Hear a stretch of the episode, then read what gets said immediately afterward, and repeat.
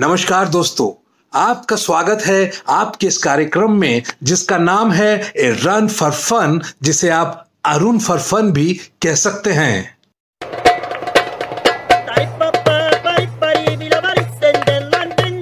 फिर से हाजिर हैं हम पूरे हफ़्ते की खबरें लेकर, कुछ मज़ेदार किस्से, कहानियाँ और जोक्स लेकर, कुछ सोशल मीडिया की वायरल स्टोरीज लेकर।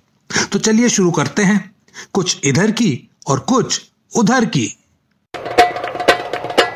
कानपुर में इंडिया और न्यूजीलैंड की टेस्ट मैच सीरीज़ शुरू हुई और पहले ही दिन टीवी कैमरास पर एक टिपिकल कनपुरिये भाई साहब गुटका खाते दिखे। उनकी ये इमेज खासी वायरल हो गई। अपनी ये इमेज ऑब्वियसली उन्होंने खुद भी देखी और अगले दिन बड़े ही स्पोर्टिंगली वो स्टेडियम में एक बोर्ड लेकर आए, जिस पर लिखा था सेट्यूटेरी वार्निंग गुटका खाना अच्छी बात नहीं है। जिस किसी ने भी वो बोर्ड देखा, वो अपनी हँसी रोक ना पाया।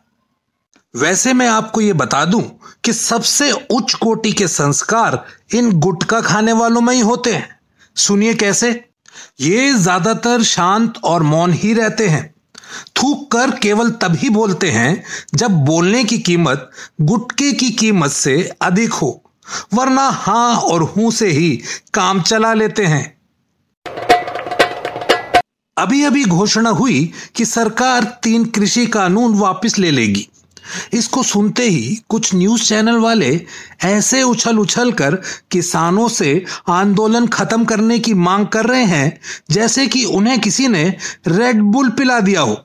पर भाई साहब, किसान तो किसान है, पक्के इरादे वाले मेहनती और बुद्धिमान भी।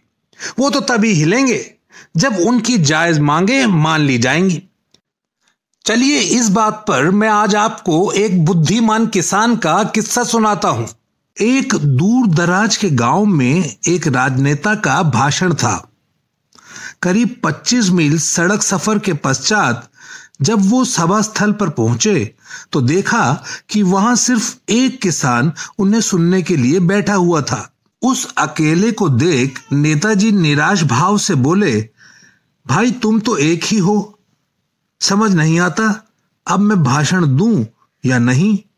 किसान बोला, साहब, मेरे घर में बीस बैल हैं।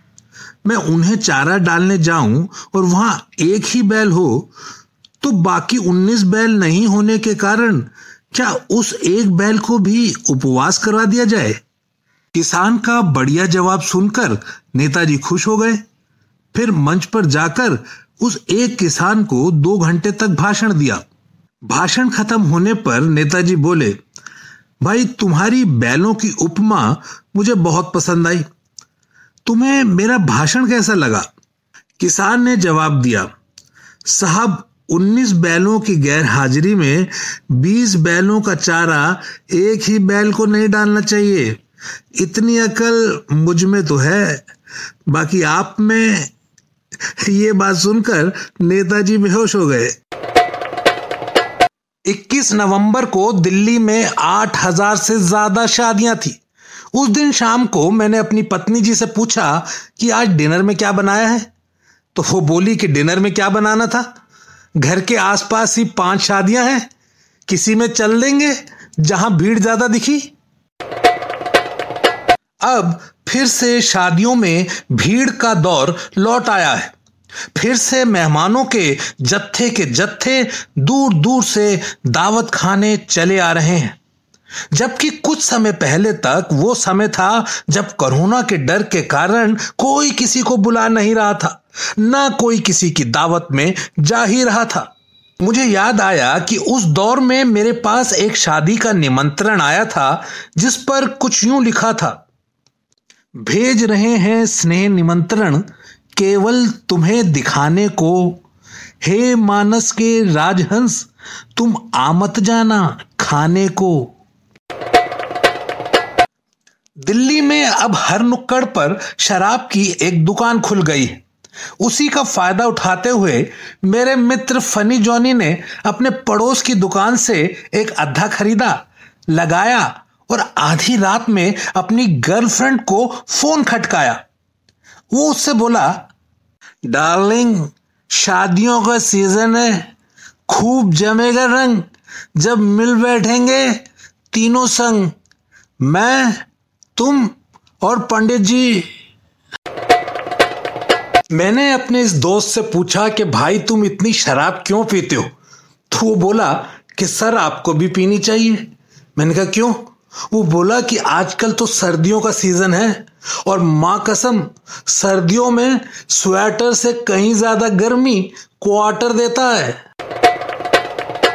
दोस्तों, सबसे महत्वपूर्ण होता है वक्त। देख लीजिए, कल पंखे सगे थे और आज रजाइयाँ अपनी सी लगने लगी हैं। घड़ी की सुइयाँ अब आपको अलविदा कहने को कहने लगी हैं। तो चलते हैं इस बार। मिलेंगे अगली बार। तब तक के लिए खुदा हाफिज, गुड बाय, टाटा।